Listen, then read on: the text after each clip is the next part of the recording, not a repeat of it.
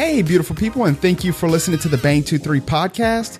If you find this funny, entertaining, or insightful, feel free to leave us a review on Apple Podcasts, or if you want to make my day, go show us some love on our Instagram page because I love each and every single one of you. Thank you for listening. Uh, yeah, I was talking to this chick from Ireland, and she was telling me that over there, they don't like accept bullying. And so I, I'm like, what do you mean you don't accept bullying? And this is what they mean. So, like, let's say I would make fun of you, right? I would say, hey, orange coat, you look stupid. And then, oh yeah, shut up, orange coat. You're you're so dumb looking. I can't believe you're. Who would wear an orange coat, dummy? And what she said is people would step in and they'd say, hey, why do you keep talking to him like that? Maybe he just wants to wear an orange coat today. Why don't you shut up, Chris? I'm Chris, right? And I'm like, whoa, I didn't know this type of healthy young person ecosystem existed in the entire world. Yeah, I mean, there's active intervention, uh, active intervention in a situation like that, and there's this passive transcendence of that modality. Not to go like straight into like my like because I was I know what you mean, and I was I've been around people like that, and I was never really that kind of a joker, I guess. And I feel like I was always even in middle school and stuff so out there with my approach to things that it kind of just I don't want to say I'm rubbering your glue. Like the glue is out of the equation, but it just kind of bounced right off of me because I was like, I didn't know anything else. Mm. It's like I definitely wouldn't like respond in that same roasty kind of way. That's not really my humor, you know. So it, there's being like, "Hey, come on, be nice," and then there's just speaking a whole other language, which I kind of feel like I had from early, and I hope that reflects in the music. Yeah. Okay. So I actually, I, I think I know what you're talking about, and these are the kids in school who it was impossible to make fun of them because you're right. So, for example, I would say, "Hey, Gabriel, shut up, orange jacket," and then at least the kids that that I witnessed who deployed this tactic extremely successfully. By the way, this tactic is extremely successful. If you're getting bullied at school, you need to listen to this, uh, or you need to know this. Um, I would say, "Hey, shut up, orange jacket," and they would say something like um, yeah, little did you know, but orange was actually the most prominent color worn in Rome, and it signified that you were the richest and the highest class in the entire nation. Do you not read history? And it, like, oh shit! they would they would just say something like that to disarm the whole situation. Because you're right, if you respond in like this roasty way, it's like, oh, I got an orange jacket. Well, look at you with your red shirt on. What are you bleeding, dummy? Then it's now you you've engaged in the verbal spar and it's a fight till death.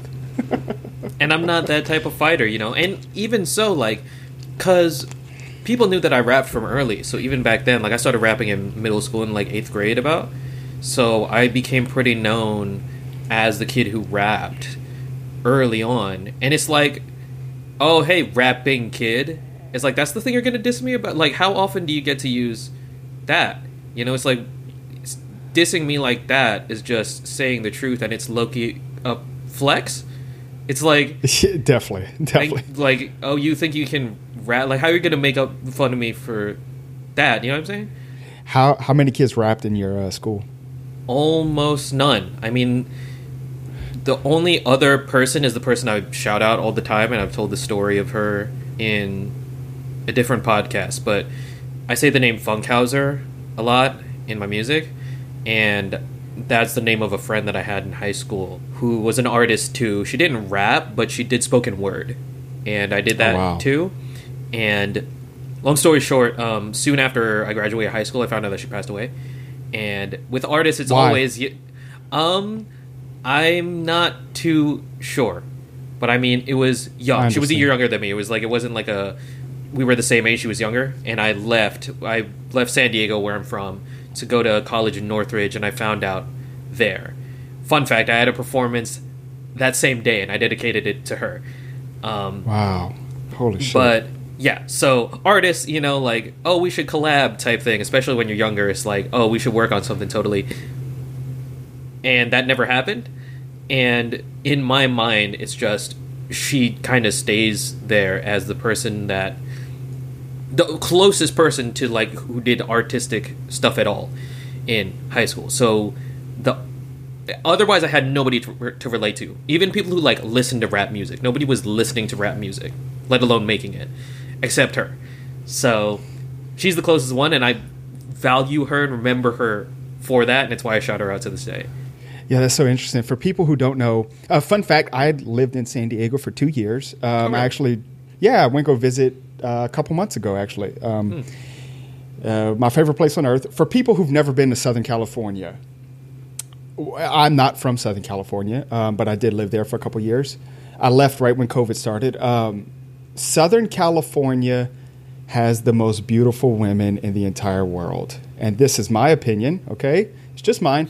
And it's not so much that, oh, you're going to find a 10 in Southern California, but in Illinois, you can only find a 9. No, there's 10s everywhere. 10s absolutely everywhere. Um, you could go walk into your supermarket in Springfield, Illinois, or in the middle of the cornfield. You'll find a 10. I mean, a fucking 10, like a 10. But the 10s per capita in Southern California is fucking insane. Like, it's not even fair. And not only are they tens, but it, there's something like with the with the fashion game down there. They're up on all of it. Mm-hmm. I remember whenever I was moving into my apartment in San Diego, downtown San Diego, um, I see this girl who was like carrying something, and she had on like not only like like booty shorts, they were like the spandex material, but she had a seam in her ass crack that like went into the crack, probably an inch or two, and she had little ruffles on the cheeks. That was the first time I've ever seen these style of shorts. And holy shit, there's just so many jaw dropping, literally can be a model women everywhere. They're working at Whole Foods, they're working at the coffee shop, they're working at Bingo. Shit, they may even be changing your oil. Like it is fucking insane. And they're all stunning. So, Gabriel, how did you keep your dick in your pants living down there? How was it possible? Look, man. so um, bit of a precautionary statement before I say anything in regards to this. Um, so I just graduated from Stan- San Diego State University. Whoop whoop. Thank you. I am trying to get hired at San Diego State University, um, full time, which is its own story to explain why. Yes. Um, I have a lot of involvements that I started this past year, and it actually plays a role in the music as well. So I want to be very careful about the experiences I've had. Notice how carefully I'm choosing my words. The experiences yes. I have had with college age women in San Diego. It's just your experience. It's just your personal experience. This is not a projection. This is not a, right. a declaration of anything. This is just you. Right. Let me see. Hmm.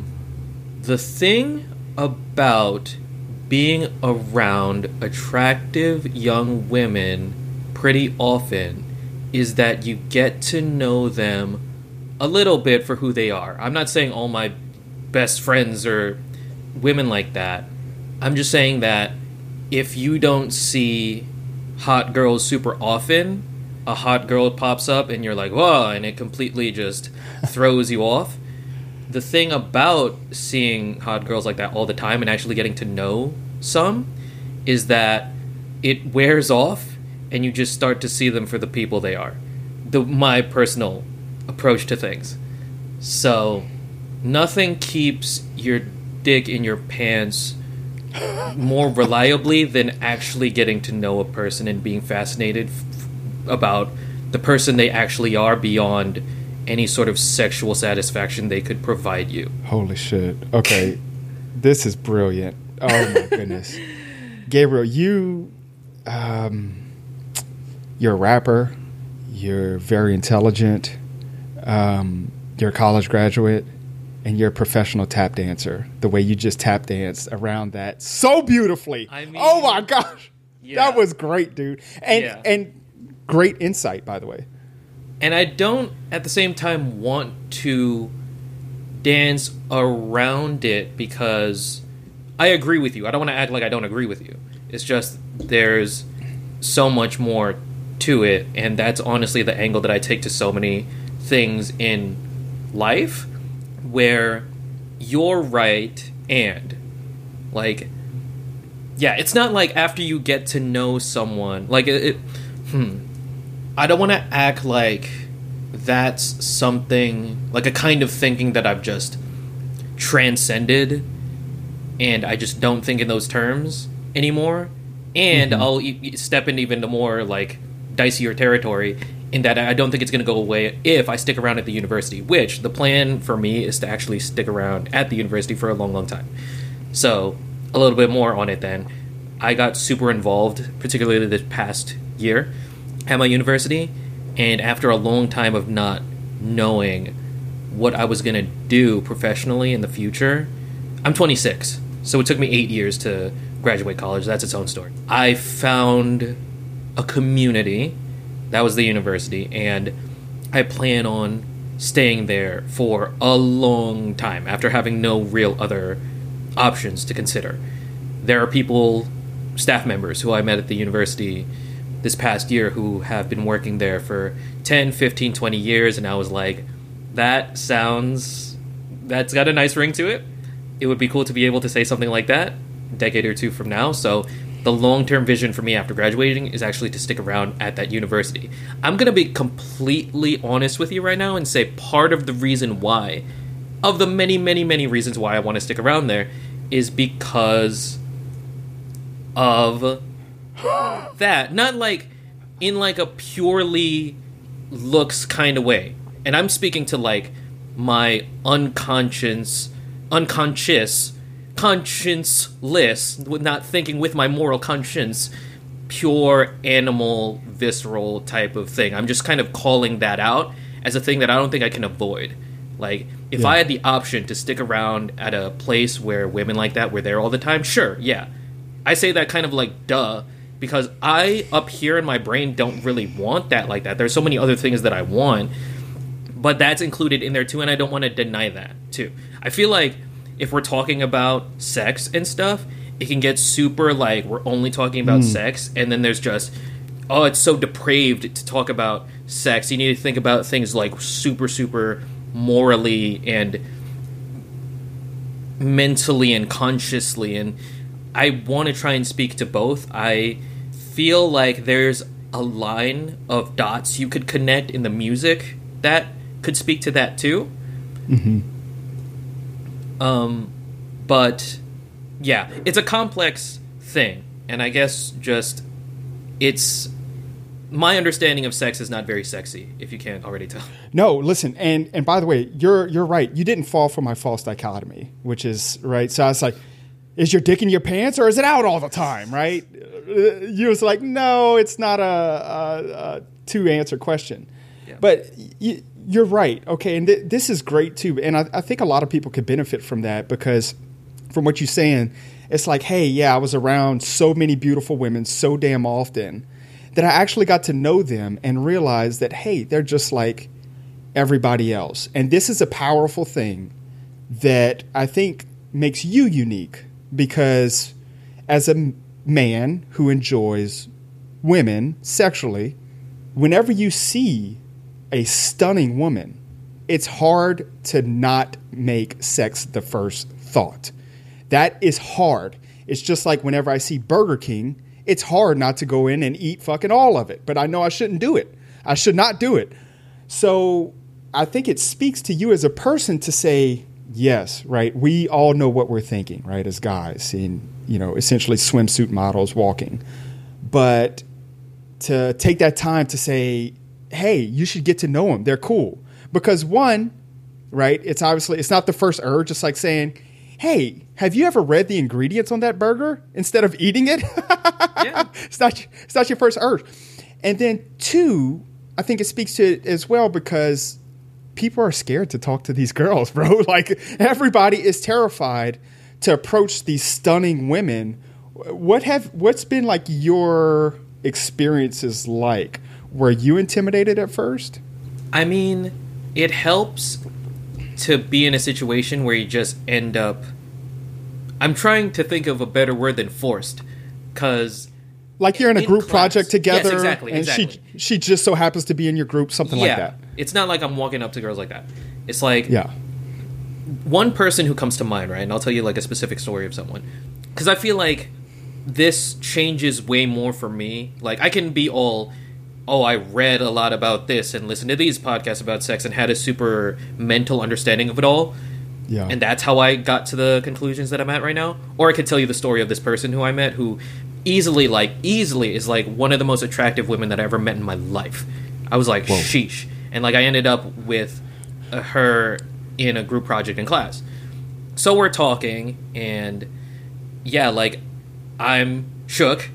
And a a few months into the year, I want to say it was this past fall. Yeah, everything kind of blends in together. It was super recently.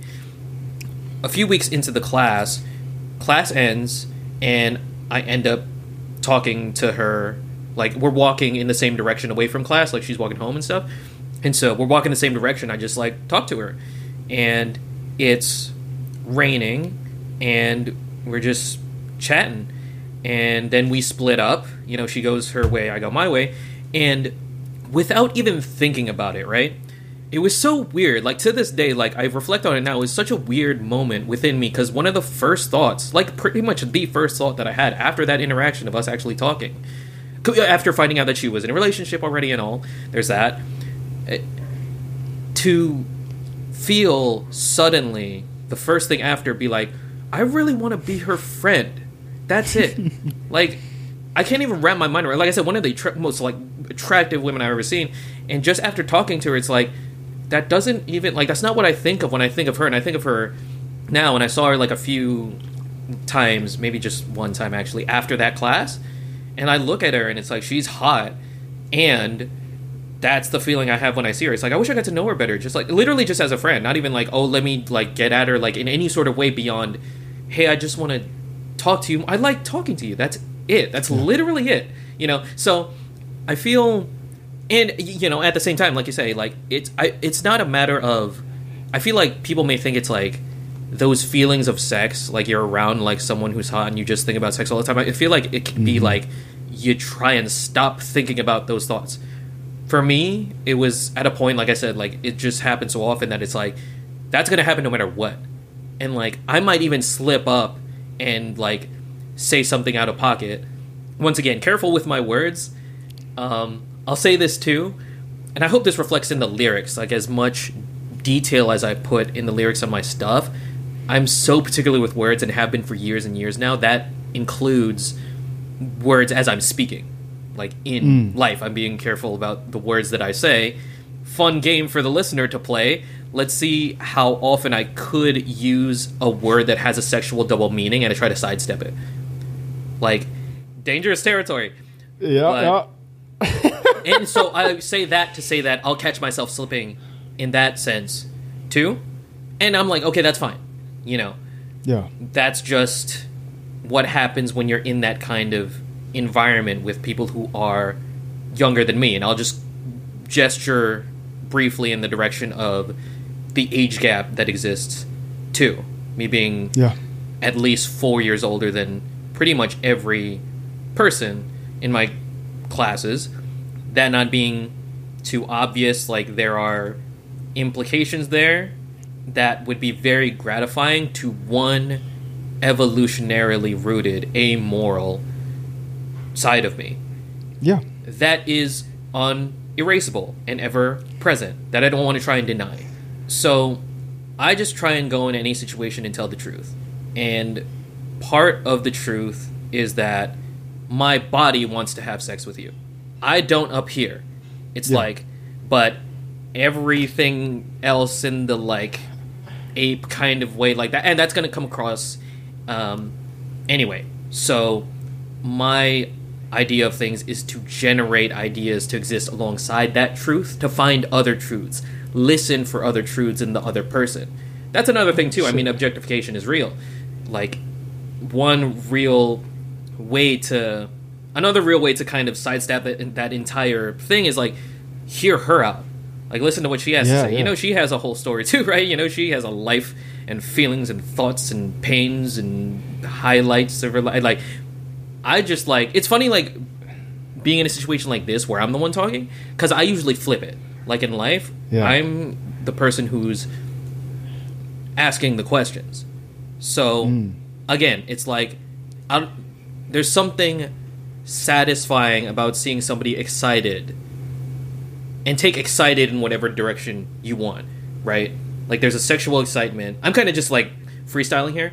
There's a sexual yeah. excitement and then there's like the excitement of being in the space of someone who genuinely is sincerely curious about everything that you have to say. That's where I'm at.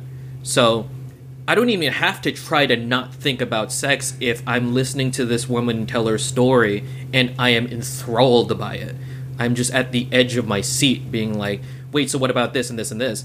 Yeah, like this is something I never get to talk about. So like, and I have lots Would- of thoughts would- on this. So thank you. No, no. Would, real quick, I'm gonna let you go. Would you Yeah. be on the edge of your seat if she looked like she just got beat by an ugly stick and she wasn't pretty? Absolutely. Are you kidding me? Don't lie. Don't you lie, Gabriel. It's. A, I'm not saying you're lying. I don't how know you. fast I answered that, bro. Like You did. Fa- it was. like what do you It like? was fast. humanity is fascinating to me and that's the great like equalizer right it's just one thing that the hottest girl in the world and the ugliest dude in the world have in common with me is that i don't know anything about them or how they think or why they do what they do or why they feel life is a thing that's worth living. Everybody has their take on that and that's fascinating to me Yeah. at the core. And then it's just like everything else stems off that. Like and also i guess i'll say too just like but besides the innate curiosity and the satisfaction of learning something that i didn't know existed before part of it is also the skill of listening and how much fun i have just with that. At an almost i hesitate to say game kind of level because that kind of has implications but it is a kind of so in quarantine right? Something that i was up to in quarantine was i connected with a lot of people who listened to my music or still do i guess. Or i don't know but like at the time they listened to my music i went on instagram and i was like hey i'm bored and lonely. Does anybody want to just talk? And people did respond. I was lucky enough to have enough of a following thanks to the music to get I want to say 30 or so people to just chat.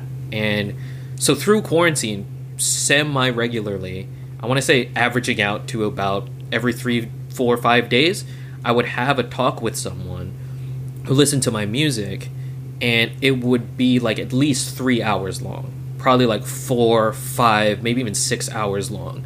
That's what I was up to during quarantine. I remember I was telling a friend of mine early on in person like, "Hey, I'm having all these conversations with people. I feel like I'm getting so much better at talking to people and listening to people and mm-hmm. interacting with people socially." And he was like, "Cool." A lot of people probably got way worse at that. Like, good for you. And I was like, "All right, yeah, low key." I was lucky enough to have that opportunity to practice a lot of things in situations like this, like one-on-one conversations, which I just love and seek out now. Like I feel kind of awkward and not as equipped in group conversations, so I'm kind of quiet. But if it's one on one, like I'll just I, I really like that kind of dynamic, and one part of it is especially across time too, across conversations, because there's something satisfying about seeing the satisfaction in someone else when you bring up something that you listened to before and remembered and they thought that you would have forgotten something like that. That's like so satisfying to me and i feel like it's something as simple in theory as listening closely being fascinated very easy on my end right is just be very curious and fascinated by this person. There's like having a good memory and seeing everything as memorable. Mm. And so I forget what the question was, but We talked about girls. I thought I thought you made a really good point about the the pretty girls earlier that stuck with me, which is, I think you were saying that hey, even though these girls are stunning or whatever, that hey, they have stuff to say as well, and uh, they deserve to be heard, and they deserve small talk, just like the ugly girls who are more approachable. I, whatever, more approachable girls, you know, who may be ugly, but right. Uh, go ahead. Go I want ahead. to say yeah, I want to say very quickly to that, like I've noticed very recently, very very recently, like yesterday, like just a few days ago. So just to like say, I guess like that gets flipped. So like one thing that I more guess than know through actually talking to people is that it can get I want to say alienating. I don't know if that's an appropriate word, but there's a let me say this. A real realization, low key it's dramatic to say epiphany, but uh, a, a, a bit of a realization that I had was in thinking more about sex and attractiveness and all those things. I was like, okay, so this might require some a little backstory. Let me see if I can keep this thread connected. So, once again, returning to my time at university, I was very involved. So I was able to only need to take two classes in the fall and two classes in the spring, so I could be part time, which was not very much time. And I'm, I, I was a business major, so the classes that I had weren't very demanding academically. So I realized that I could spend the whole year, this past year, mainly doing extracurricular activities. So Nice. I joined like over 20 clubs, volunteered at so many different events at the university, just went to so many things, and I felt like I built up this kind of reputation as being the person who knows everyone and is in everything and does everything and just is everywhere, which was cool. That wasn't the aim or anything. It was just I'm saying like this innate curiosity of just I like meeting people, anybody at all, especially people who are not like me. So, and it eventually got out, I guess, that I make music too. So, and so this is kind of goes back to what I was saying earlier too, where I was like always kind of sticking out, always, because I was the rapper kid earlier, and I had nobody to relate to there except for Funkhauser, and that carried over into college. I went to Northridge after that, and I rapped, and I met other people who rapped, but nobody rapped like me, like wordily. It was nice to have that kinship of like we make music, but still nobody like writes the wordy kind of stuff that I do, and definitely not to the degree that I write it. So just this further and further distancing up till now where there's so many things that stick about stick out about me at university like the fact that i am older. Some people know that some people don't.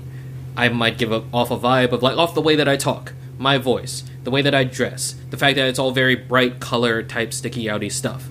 The fact that i am older and am able to provide different kinds of inputs than somebody who's like 19 it's like if we're in a meeting trying to discuss how to approach something like an 18 year old freshman is going to say something and then a 26 year old guy is going to provide a different perspective that's kind of different especially the way that i approach things. There are so many different reasons i rap and then like i'm in everything like on top of everything it's like i feel like i felt like if i were ever in a room anywhere with people like people knew who i was.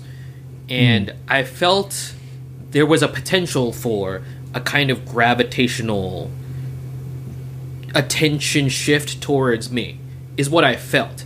Like this feeling of like always like in any room, especially if it's like a smaller room, to feel a kind of oh god, like he's in the room. The guy who's in everything is in the room. Feeling this kind of attention shift to me. And I remember having this moment of realization. I was like, "Oh my god. I wonder if this what it fe- this is what it feels like to be a hot girl." to feel like, bro, like everybody's looking at me all the time. Like I kind of need to be like careful.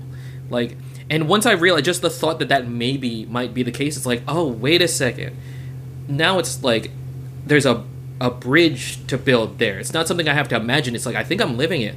So there's a point of like point to relate there. And what I was gonna bring back, I'm glad I was able to stick this together. Another thing that I there, there's a, the original point I was gonna make. So another thing that I did of the many things I did at my university is that I got hired at my university's, two concert venues. So we have an arena and an open air theater, and I've been working there for just over a year now. A lot of coworkers, some are attractive. Multiple times, like there are cer- certain people who come to mind where I always see them clicked up. It's like you know there are people who join the job to do concerts and stuff, you know, it's students and all, and they have friends and they apply together and get hired together and they're always hanging out at the concerts, you know. I'm the type of person who's always kind of on the outside, and me being older mm-hmm. and fascinated by things, like I'm looking out for everybody, so I'm talking to everybody. I'm keeping an eye on everybody, and being like, if nobody's talking to someone, a particular person, it's like I'll go up to them and talk to them. Yeah. In multiple situations with different girls. So like I see this like particular group of girls who are always like, you know, they're attractive and clicked up usually. And then there will be nights where there's a concert and everybody's talking to their little group except for this one girl who's attractive and by herself. And part of me wonders it's like there has to be a real intimidating thing about that because who's gonna go and talk to the hot girl even if she does look sad and lonely. It's like oh but she's hot. Oh my god huh? Like and i have definitely felt a similar vibe of being intimidating to initiate a conversation with because it's like oh my god it's like this is this is that guy. Yeah. so i initiate that same kind of thing. So it can flip you know? It's like some there is a thing to oh if you're like ugly it may be easier to approach you. But like that causes that same kind of loneliness. I mean there's a commonality of like loneliness across like humanity. There's something to say to that. So like i don't know like once you realize how much in common there is between you and somebody who's like physically attractive it like lessens that gap. It brings things closer together where it's easier to make that point of contact because it's like if i were you right now and i didn't have the security that I've cultivated, like the personal identity and security in myself that I've cultivated through the music, if I didn't Yeah. have that and I was alone in a situation like that, I would have wanted somebody to come up to me who was able to. It's like I feel lonely right now, and it's like I caught that and was like, "Hey, what's up?" That's not even, and that's not a hot thing. Like it's like I feel like you can see something like that, and it's like if you were to see it from the outside, it's like, "Oh, I'm trying to get at you." It's like Yeah, yeah, yeah. You're you look sad. Maybe i can just like be with you right now. I do that for everybody. Like i said like i'll keep an eye out and it's like if it's like some dude who's not talking to anybody and he looks kind of like alone it's like i'll go up to him. So it's like one thing that i feel has been a real measure of maturity for me is treating hot girls like anybody else. Like it's not a big deal. And part of me like would like to believe that that's kind of what people want at the end of the, the day like to not be like it's a big deal that you are this because i can relate to that too it's like it's not a big deal that you're this or that it's like i'm just going to talk to you like you're Well, see that that's the thing too. It, it's hard for guys like me and you who were probably you know I I can't speak to you, but I, I was a loser because whenever you're a loser or you are not popular, you're not hot, right? You I don't know the mechanism behind it, but you develop character. You develop like a lot of fat, ugly people are really freaking funny. They're really funny. What I see a lot of times is these really hot girls their whole personality gets kind of developed around them being hot. And it's not their fault. It's not Right, their yeah. fault. They're, they're a product of their environment. If every single person who comes up to them, the boys come up to them and immediately say, "Hey, what's up, sexy? Like, what you doing tonight? I want to get a drink. What you doing?" The girls come up to them and they say, "Oh my gosh, how do you do your hair? Where'd you get those boots? You're so cute." They post something on Instagram, it gets five thousand likes. Right? All of this, it's like we kind of become what we get our attention for, right? This happens to guys, this happens to girls. Uh, you rap, right? If someone comes up to you and says, "Hey, Gabriel, dude, I just want to let you know that that song you made it really changed my life. I think you're so talented." Right? You're gonna wake up tomorrow. You're gonna say, "Shit, I'm not Gabriel anymore. I'm Gabriel, the motherfucking rapper." Right? And if you got a problem with it, you can fuck off, right? Because now you're confident, right? I am not just Gabriel. I am a rapper and people think my shit's good, and that feels damn good. I could only imagine what it's like for a girl because you're born with it, right? I see you in the mall, and like, I don't know if you're a rapper. If you start rapping, I think that would be really cool. But like these girls, they can't turn it off.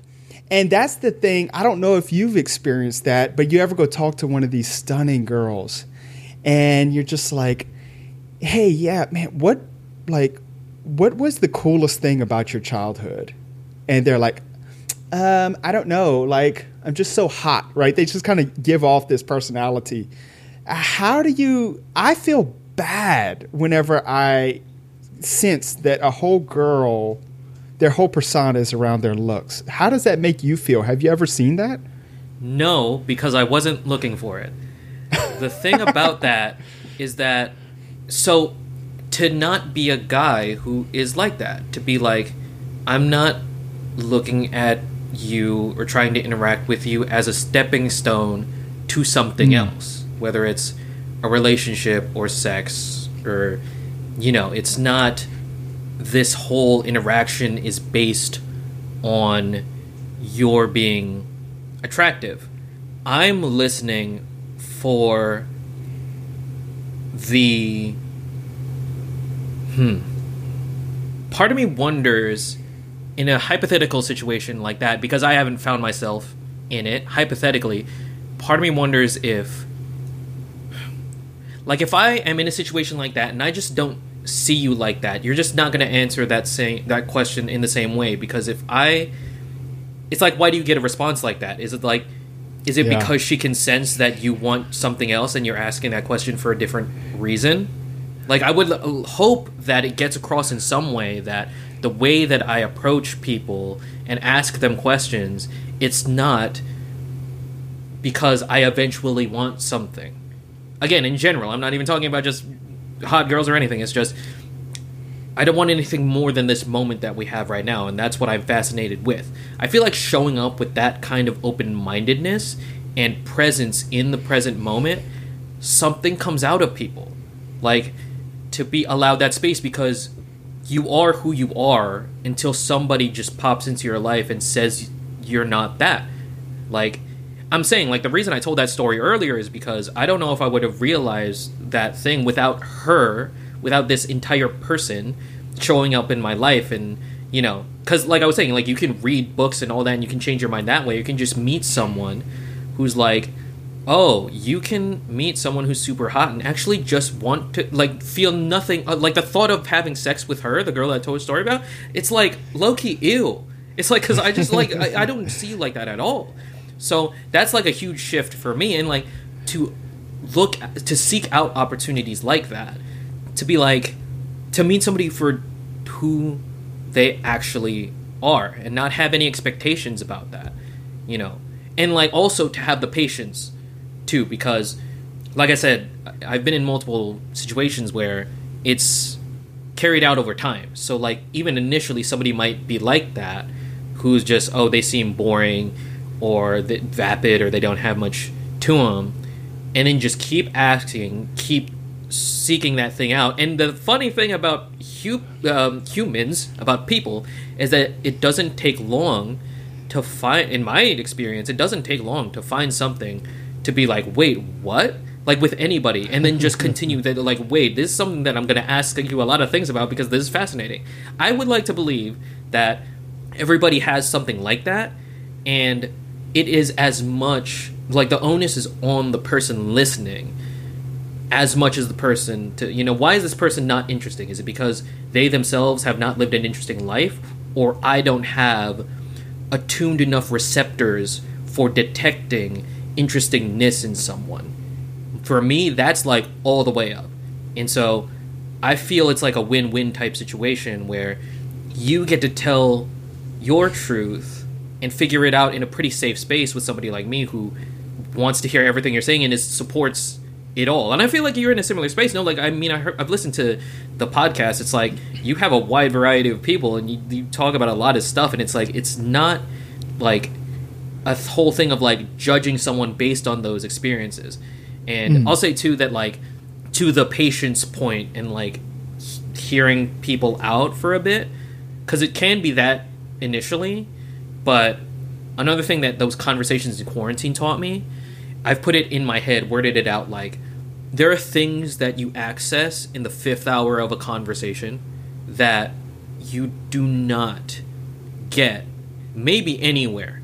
It's like I was able to have conversations like that with people regularly th- throughout quarantine, and if you just have the patience to wait it out, which is a skill, it also just takes like mm-hmm. the brain training of being able to pay attention for that long and listen like that. Like I said, was, I was able to get that practice, and it was the technical skill of listening. So, to answer your question, no, I don't have experiences like that with anyone because nobody's boring to me. To me, and I feel like all I can speak to is my end of things and how I listen and approach other people. I think that is brilliant and beautifully put. Uh, and I think that kind of one of the superpowers that I'm picking up from you that I think you may have is this ability to listen. And I think that if you were an Avenger, you would be one of the most powerful ones with this super ability because for whatever reason, it seems like everybody is extremely self absorbed and they don't give a shit about anything you have to say. Just shut up so that I can trauma dump. That's my new favorite word. I love it. I can't believe I used it in a sentence. Uh, so that I can trauma dump, aka so I could just spill all my shit on you. It's like Gabriel, just shut the fuck up because I want to tell you how bad my day was, and I just want you to sit down and listen. But no one listens anymore. And you know what? You're right. Uh, whenever you do genuinely sit down and talk with somebody and say, hey, I wonder what it would be like to walk a mile in his shoes or her shoes. It unlocks powerful connections that you will get nowhere else. So where where did you pick up this ability to listen? Were you always like this? No, goodness gracious, no. I was a loser too. um, back in middle school and high school, I was a big nerd, and all I did was make music all day. Well, not all I did. I was honestly pretty involved back then, and I kind of had to rediscover it because when I was in high school, I made music on the side, and I was in ROTC mainly. That was my main like identifier as a high school kid. I was in a Marine Corps ROTC program Nice. for three years, which may explain some things. I don't know, um, but that's like rooted in me. Alongside that, though, there's I was in two theatrical productions in high school as well. I was Me on too. my oh cool okay okay theater kid. Um, Uh, um, so I, I was also on my school's yearbook, which was its own kind of like I was literally doing interviews for that too. So I might have had a similar kind of tendency towards socializing back then, but like I all the way lost it when I went to Northridge because I went all in on music.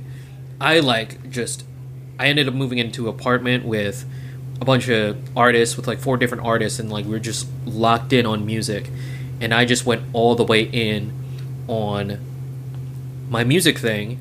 I'll say too that when I say all the way in to not keep it as abstract, the hoodie that I'm wearing right now, like this exact hoodie, I wore this for a year and a half straight, like only this, Holy with the same shorts, the same shoes, as an act of commitment to the project that I initiated back in 2017.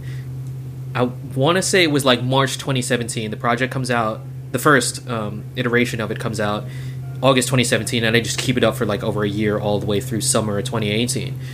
real quick, can I just have, why do you call it a project? Because you're the second rapper I've had on in the past week, and he also Right. called his a project. Why do you call it I a project? Shout out God! I didn't listen to his thing. I use. I didn't listen to his music. Like I heard that. Like I was like, oh, cool, funny that you had another rapper on. When I say Yeah. project, I mean because I feel like people usually say project as just a synonym for album, collection of songs. Yes. that's it. For me, it, it- this is hilarious that like we are this far into the the conversation and I haven't even mentioned the music. I appreciate that a lot. Um, so yeah, music, right? Um, what I hit you up about it um, initially was I've got this project of that I'm Yes. working on. It's called Ultra. It's a project because it's not as simple to me as an album. If we want to make it simpler, a way that I started to explain it, or I've been explaining it, is that it's an album that I've kept adding songs to. So, 2017, August 1st, my 21st birthday, midnight, I'm uploading 15 songs in this style of music that I've been experimenting with for some years now. Really pop Can we just pause right there? You're the most dedicated motherfucker. I, I just hope people heard what he just glossed over, right? He's just like, yeah. Uh, midnight, 21st birthday. Like, if I just tell anyone on the street, hey, bro, midnight, 21st birthday, I, like, I just stop right there. They're to say, fuck yeah, I'm wasted. I'm wasted. but you were uploading 15 songs, which is, is Yep. freaking fantastic. So Yes. kudos. Thank you. And the thing is, even back then, it was not here I am uploading a 15 song album. Back then, it was here are the first 15 songs of a project that I plan on continuing into the future. So. that's funny. See, it's like this stuff is so like natural to me. I'll just say it because like okay, duh, like that's what you do on your 21st birthday. It's like No. yeah, like I intentionally like wanted to like have it be like intertwined. Like I can't celebrate my birthday without celebrating the project. It'll turn six this year on my birthday when I turn twenty seven, and so fifteen songs in this style on that day, witty, clever, pop culture trivia kind of lyrics, cartoony. Noisy, well, it, it ended up being noisy, but it's like cartoony hip hop instrumentals. Putting that together in one style, fifteen songs. There you go less than a year later, I make 15 more songs in that style, feel like I've progressed in some meaningful way, release those 15 songs, and then add them to the original. So it's a SoundCloud playlist that I've just kept adding songs to. And after those first 15 song drops, after it became 30, I just kept adding songs one by one to today, nearly six, six years later, where it currently sits at 133 songs, just over six hours of music. Very proud of myself for having done that. So Congrats, dude. every thank you, Serious. everything, yeah, like the final undergraduate total, like now that I finally graduated, it's like the definitive, like all the ones I made in college, 133. Um, and that has always been my laboratory for crafting my identity and discovering my purpose. Because when I did the the initial idea making in 2017 it was just about making a unique kind of music. That's it low-key maybe just making a new genre because wouldn't that be cool that was it you know 20 years Yeah. old it's like i couldn't think of anything in any, any other terms made the commitment to just all the way go in on the music and the project specifically and it just zoomed all the way out into this exploration of who I am and why I'm here. And after that year, literally just that year of focusing on this and only this, making the music, learning about all these different subjects, and putting them into this novel synthesis, trans interdisciplinary type of artistic project. And continuing that for a long, long time. And, like, it's a hip hop project, so one element among many floating around in that project is the self-centeredness. So there's a real statement to be made about that self-centered kind of nature as it presents itself in hip hop music, where it's so much look at me, me, me, me. I'm the best rapper. I'm better than you. Look at all the things that I have. No new friends. Like just me on my own, independent, everything. And I speak on those things because I can because I can. I mean, that, there's a truth to mm-hmm. that that I can speak to because I'm this outsider type of person. So I big that up.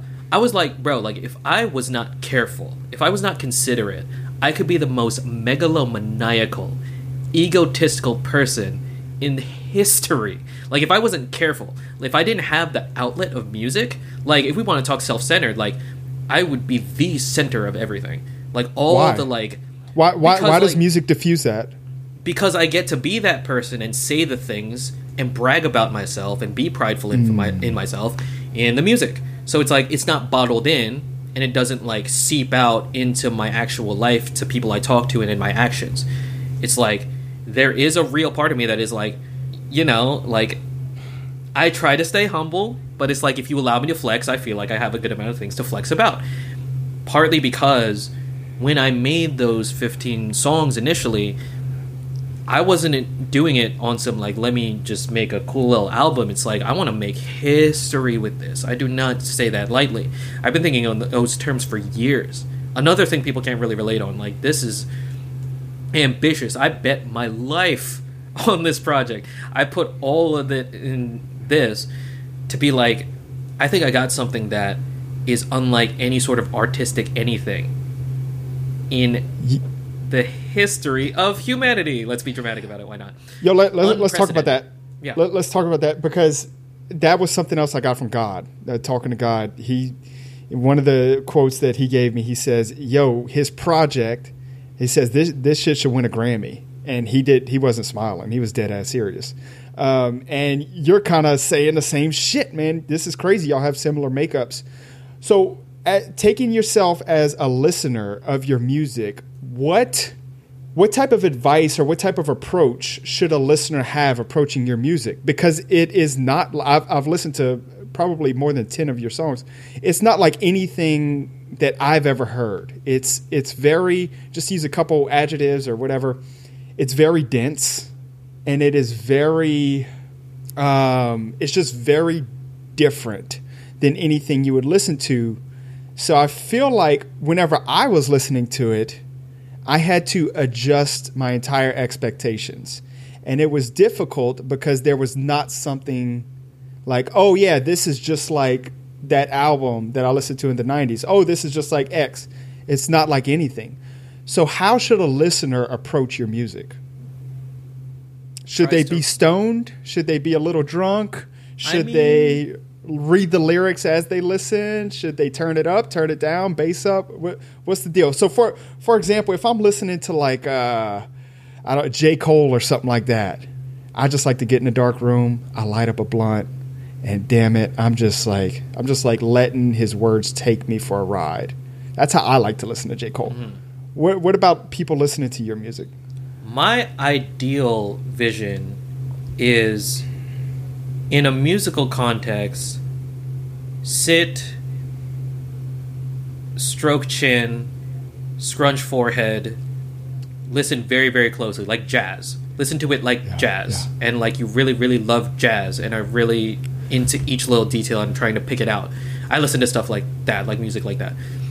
Beautiful. Outside of music there are some songs that are more fit for a lecture hall type situation where it's like part of me has wondered about translating the project live and not like literally just like because i don't think that's just the logistics of that are just i don't think that'll ever happen and i don't really want to see it happen hypothetically an ultra type concert would not be in a standing room only venue it's like you sit down and you listen to this stuff, especially like there's a kind of song throughout the project that is probably the most consistent, which is one big rap.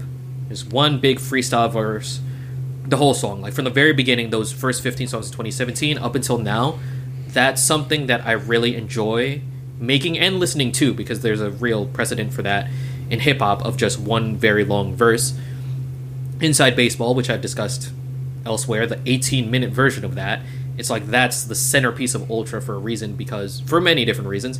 One of them being it's just this one long, dense, wordy thing that I feel like if you really want to get what it is, like you said, um, looking at the lyrics, like probably like mm-hmm. I'm.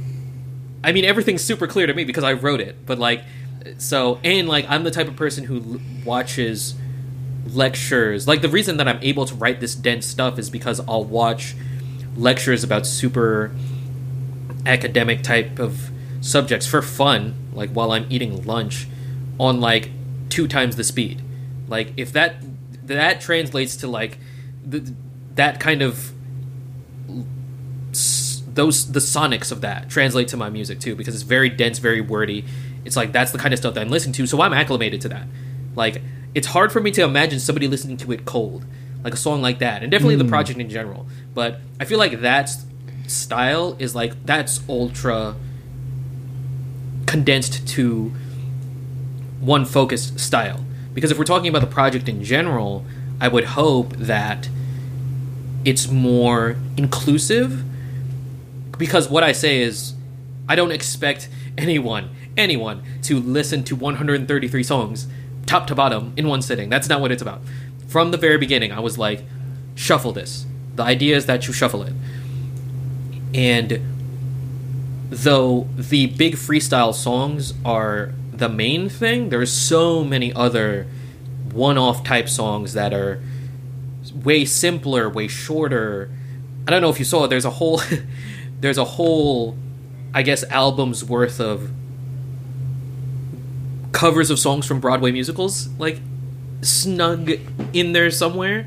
There's a synth punk song as a bit of an Easter egg. So, in terms of the, listening to the actual project, I'm like, shuffle it, see what comes up, and what I said earlier, patience. Of like, hear it out. Because you're right. I mean, if I did it right, then there should be no precedent for any of this. It is very likely that you shuffle it and the first song you get is one of those big freestyle verses. Next song you get is some skit, and then the next song you get is a Broadway song, and it, it's something like that. And it's just if you hear it out, then I hope there's something there. And if anything, like the aim is not joy. I don't want to have. I don't want to have people to have like a good old time like listening to it. like if you give it a shot I would at least hope that if you listen to a few songs very quickly and at least decide like not for me, you know, fair, totally valid. I would hope that at least what you listen to is like it can at least do what I've been saying of introduce you to like, hey, just so you know, if you listen to five minutes of this project, like just so you know, there's like way, way more of this. And if you get a sense of there's no precedent for this, like just so you know, there's a whole world of this stuff. Likewise, it's like there is a whole world of the world out there, and I hope that like if you just see that like somebody like this exists, they have a whole other thing to them, and if you can get that there's something like that, you can just get like a hint of that from any of the songs. Like if you just shuffle it, listen to a few, and that's that.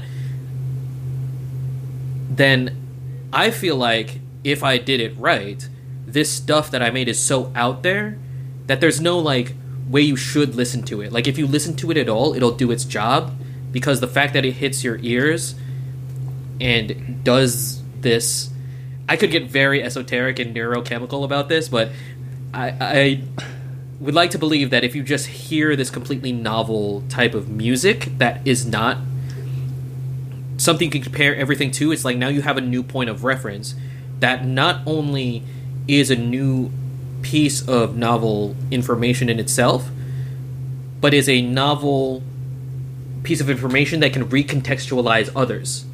Do you get what I'm hmm. saying? Of like, it's. Yeah, not only that you hear this new thing, it's like, whoa, thing I've never seen before. I would hope that it can be like, oh my god, thing I've never seen before. I wonder what else I haven't seen before. Hopefully, because that's the thing that gets constantly inspired within me. And if it doesn't do that, it doesn't do that. But I would hope that if you're just hearing the project for the first time, the ideal would be you at least get a sense that there's so much more to this than just, oh, this is just another rap song. Sure.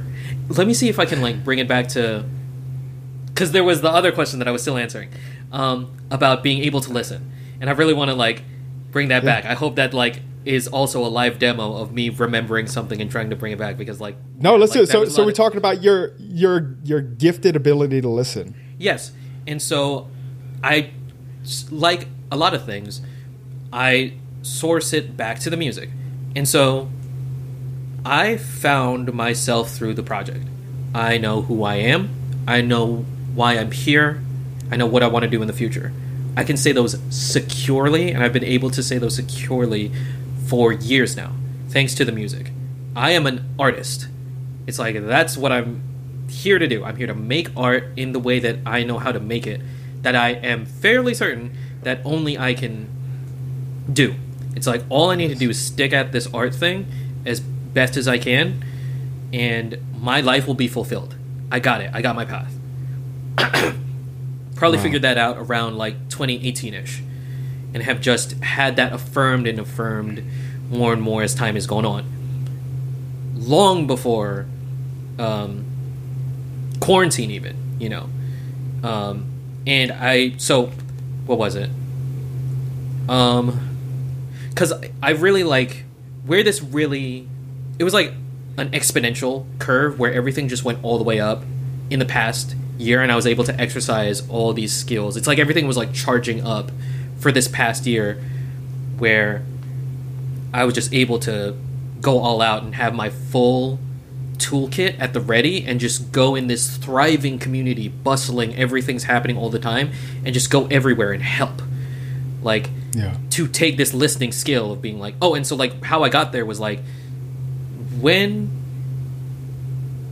So the self-centered, always thinking about like I feel like those are enormous questions to ask, and I have mm. them squared away of like who am I, why am I here type thing especially younger people. I didn't know that when I was like 20, right? I wasn't even thinking in those terms.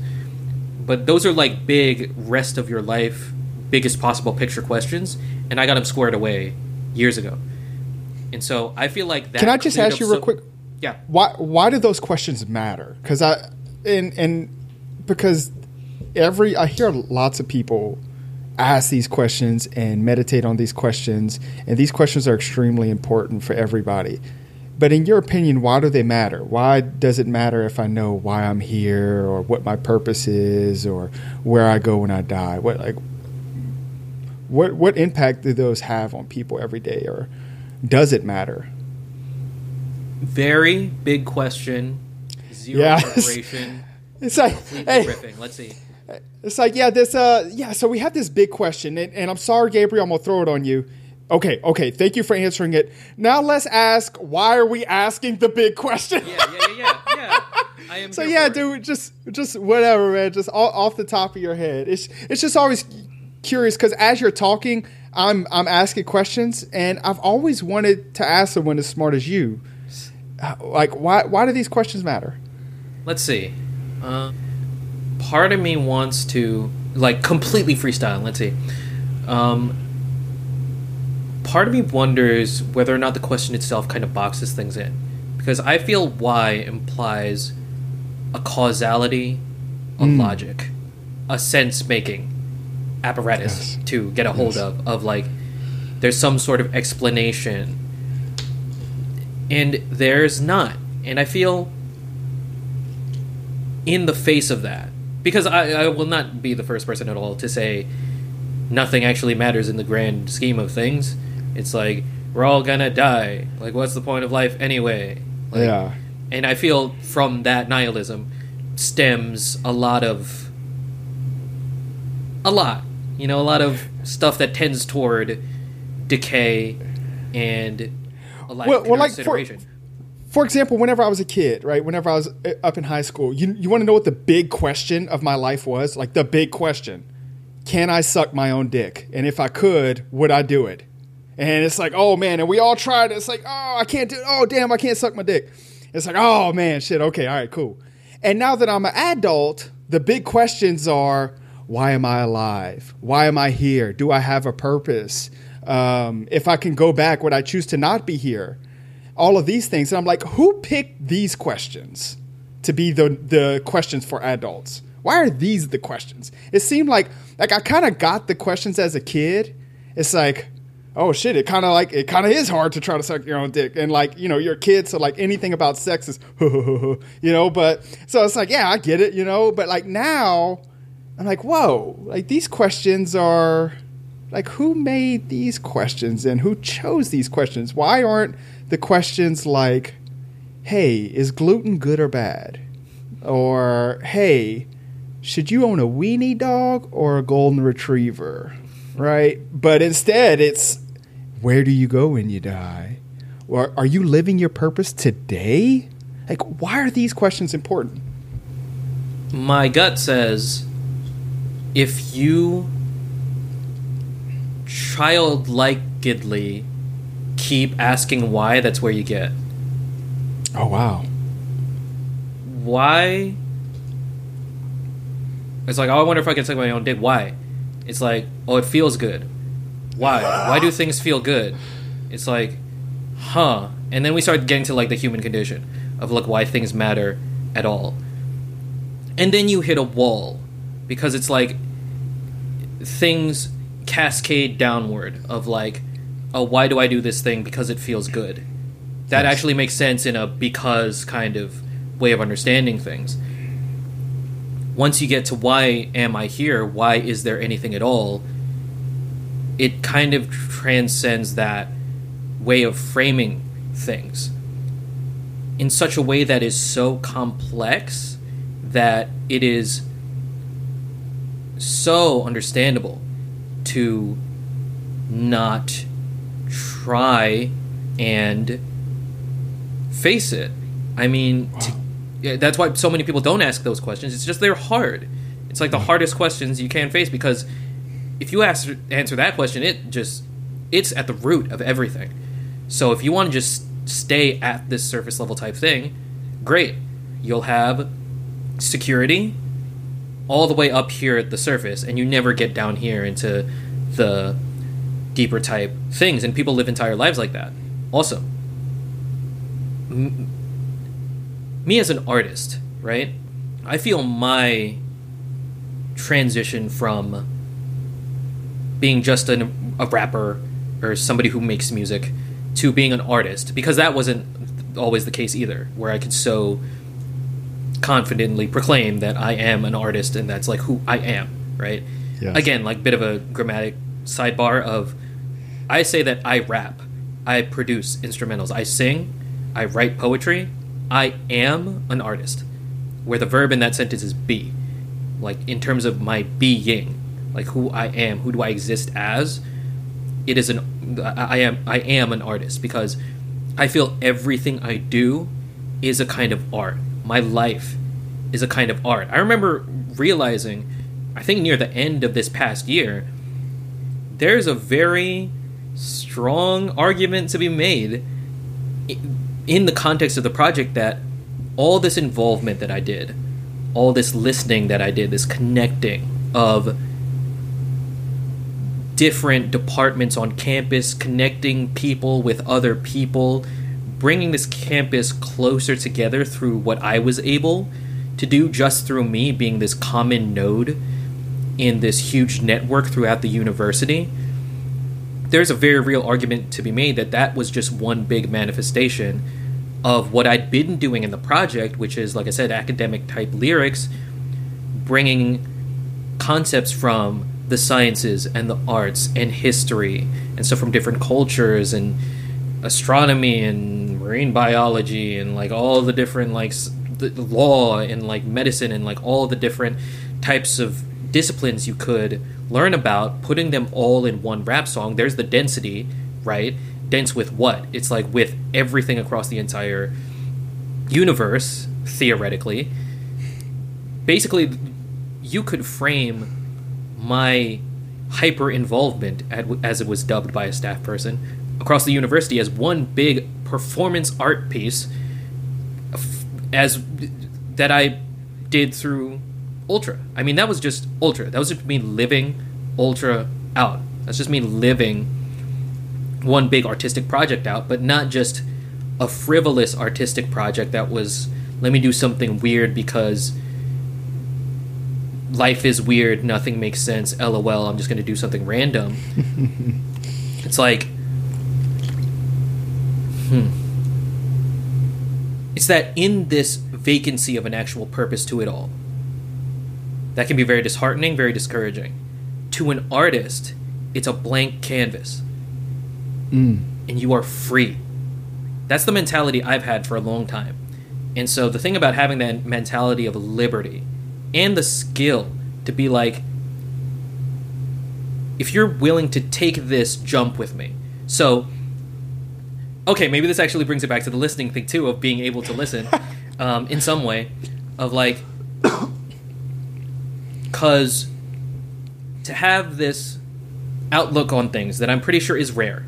I am so unshakably optimistic, like to the core of me. And I feel in the world we're living in now, that is so needed. I recognize it in myself that what is more prevailing is this narrative of hopelessness and helplessness. As an artist, it's like I'm gonna make beautiful art in the face of that, and not just like pretty looking, but like emotionally resonant and hopefully productive. Because it's not even like I'm trying to make beautiful music. You've heard this stuff. It's not like beautiful, right? It's to my aesthetic standards, it kind of is, but not like in a. Uh, it's not mainstream. Painting. Yes, and it's definitely not like high art in a traditional sense, but I would hope that it's like technically sophisticated and yes. like respectable in that regard at least. Um, so I might be drifting off here, but I think that's the idea. You gave me a canvas, and there's a tendency to be presented with a blank canvas of that high of stakes. Who am I? Why am I here? Why does anything need to matter at all? I just paint.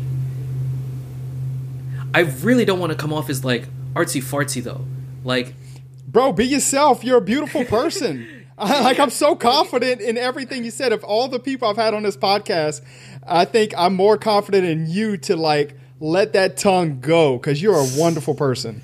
I mean, thanks. I appreciate it. I like I rarely get the opportunity to to to, and I've already spoken about so much that I just do not get to talk about, like in general, like even outside of like um, podcasts. So like, thank yeah, you for the chance to like um, even word this out because I'm just not even. I have not prepared anything. I'm just riffing.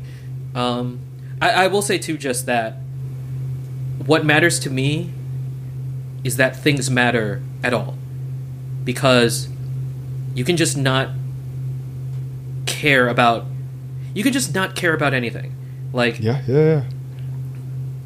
anything. And I just like I personally just care so much about everything, which is like I don't know, maybe if we want to go back to when I first started out, it was just music just did something for me and I really it just became really fascinating to me and just this like toy that I could just keep playing with and I could learn more and more about it just at the level of music alone of just this is fun.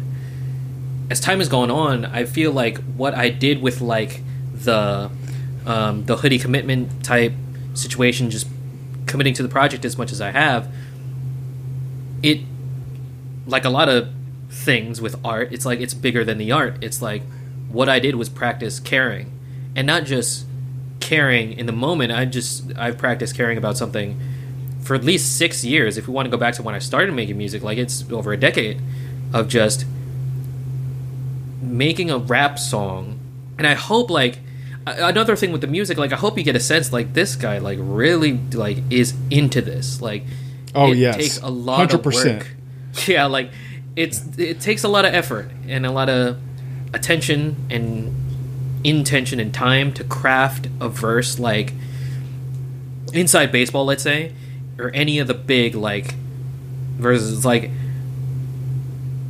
and I guess just to say too, like at the end of Inside Baseball, the very last line, I was like, 300 bars. It's like, how am I going to end this? And it ended up being, I'm trying. And like, if this gets you to start trying now, then like that's all I could have ever asked for.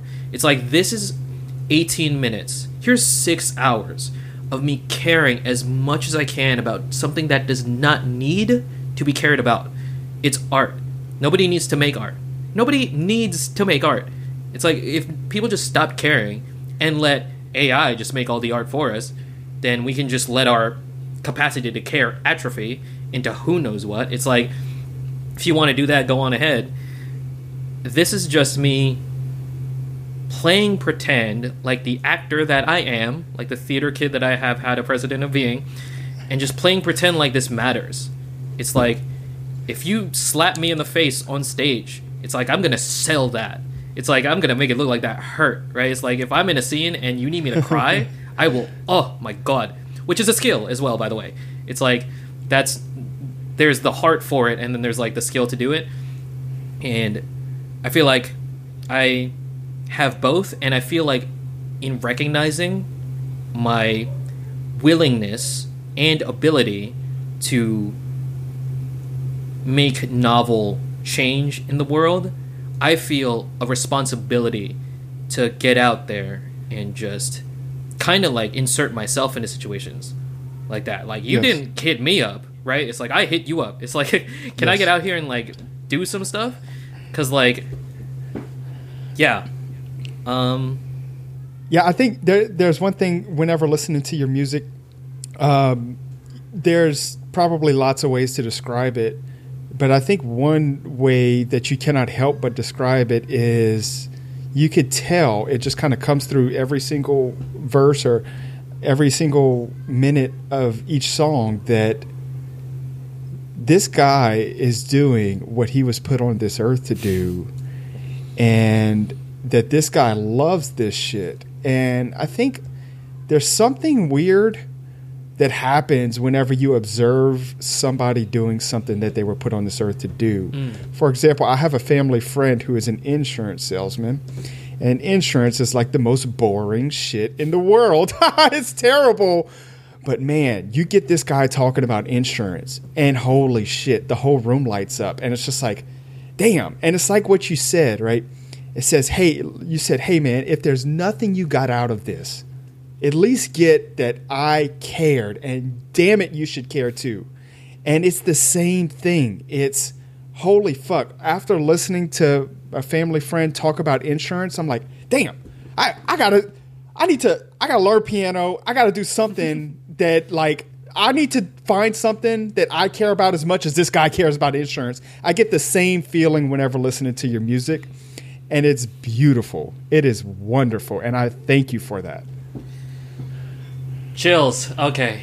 Um, and see, so I'm the type of person who, does like, praise is like, you know, I, I, I go out of my way, like, admittedly, I go out of my way to make this big fancy thing, and I do hope that it's worth some sort of recognition. Like, I do honestly hope it's worthy of pretty high praise, as big as I think about it.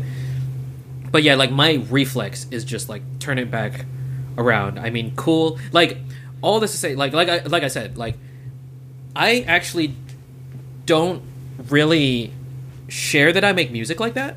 Like I don't go out of my way to mention it.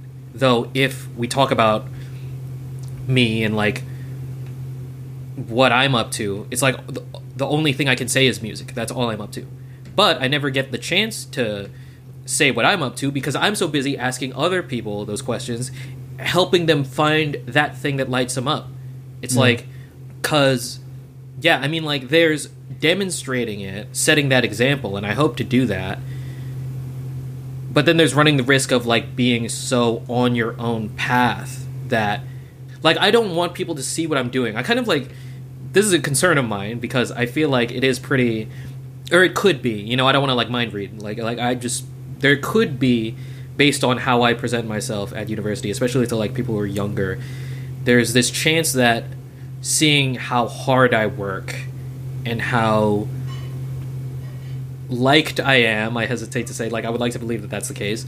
They just see somebody like me and they go, wow, look at that guy. He's great. Oh, okay. Like, and just leave that at that. Of being like, Yeah. I really hope that I can just do that where it's like you see somebody like that it's like oh i hope that i can do that. Because you can see like um like an olympic level athlete and be like wow. It's like it's not like oh let me go join like let me go join a sport now. It's just like wow that's great for them. That's good that that kind of talent exists in the world. There's no way it exists in me. Like there are people who are like that and i really do not want to be like somebody like that. It's like which it's this juggling act of being sticky outy and unrelatable in a that's how you push things forward kind of way Of course. working within the system as it exists right now the system which could mean a bunch of different things just like working beyond that seeking to transform that it's like you to go away from whatever exists right now and then there's existing in how things exist right now because if you're gonna do things with other people it's like you gotta understand them at some level. So like on a spectrum of the extreme of being so so far out there that nobody gets you but you're doing the maximum amount of change at the cost of your social currency or whatever of like you're so out there that nobody's even gonna interact with you because you're so on interact with the bull. And then there's like you're so relatable and you actually can like connect with people on a meaningful level but you're working just within the system as it exists right now. It's like oscillating back and forth between that as a way of approaching like life and the music too to kind of like bring it back to the music. Like there are the songs where where it is very dense and intentional and very heartfelt honestly. Like there are things that i've communicated in the lyrics where alongside like jokes just straight up jokes where it's like this is a point that i really really want to try and make right now and word it as clearly and cuttingly as i feel like it deserves you know? Like one point that i keep returning to in the music is variations on the world is falling apart and there's so many things we can still do about it alongside that which is its own kind of thing to branch off into of like how that reflects in the music and then like i'm saying so you can shuffle the playlist and get in a song like that where i'm just really opening my heart and speaking my mind on re- the biggest possible subjects. And then the next song will be like i don't know like sapio the sex one? Or like uh halloween spooks which i put out recently which is literally just me screaming over the noisiest instrumental that i made like ever. Like so duality of man um and it's like the only thing that like well it is possible through that hmm might be losing it here uh sure let's let's put a period on that why not Ah, I love it. hey, I wanted to, I wanted to ask you about some. Uh, Yeah, go ahead I love it, man. Hey, that's that's brilliant. That you're so in the moment. It's just you don't you don't even know three words uh, down down the road. yeah It's- it's- literally like It's, it's it's refreshing, bro. Don't don't don't change. You said this uh this thing in in I think in your notes to me. It said that the project. You said the project is my passionate counter response to modern civilization collapse. What do you mean by that sentence? i forgot that i wrote that um Passionate okay. counter response to modern civilizational collapse. See, that's another example of me just kind of going off. I literally forgot that I wrote that. Okay, Um, it's quite beautiful. Thanks. Um, and I guess just to zoom it out super quick, this feels a bit of a microcosm of the project where I'm kind of just in the moment writing songs, and then I'll put the song out complete, and then time will pass and I'll revisit the song, and now I can speak to the song not as the artist making it, but as just some person listening to it Of course. so there's a conversation that I've been able to capture in like a futuristic sense too, where it's a proactive as well as retroactive thing because 2017 me is here right now still like present in this conversation because I was thinking about this back then and then 5 years from now 6 years from now like that like that's just as present for me now as it is then so like just microcosm of that of like there's a thing that I forgot let me like contextualize it which is just what I do. I hear the I listen to the music, and you know, every once in a while I'll shuffle the playlist myself because it's music I like. And every time, you know, like something will pop up, and I'll realize something new about it that I had no intention uh, of back when I made it. So, passionate counter response to civilization collapse. Um, so, like I said, I'm an artist, right? If you listen to the music, it may come off as like I'm some super genius person, polymath type person who just knows everything about everything in science and business and like everything about the entire world when in reality what I who I am is an artist and I don't want to trick myself into thinking that I'm anything beyond that. Within my capacities as an artist, I can speak to all these different disciplines just as an artist. That's the benefit of forming an identity is that you are able to differentiate yourself between others, whether that's other people or uh, community. Because like when you're younger, it's like you're figuring yourself out. So it's like you see somebody do a cool thing, and it's like, oh, maybe I should try doing the cool thing to see if it's like good for me. You know, it's like this constant exchange of ideas, and that can carry on even beyond childhood. It's like for me, it's like I know the difference between something that I like, something that I thought of, and something that exists outside of me.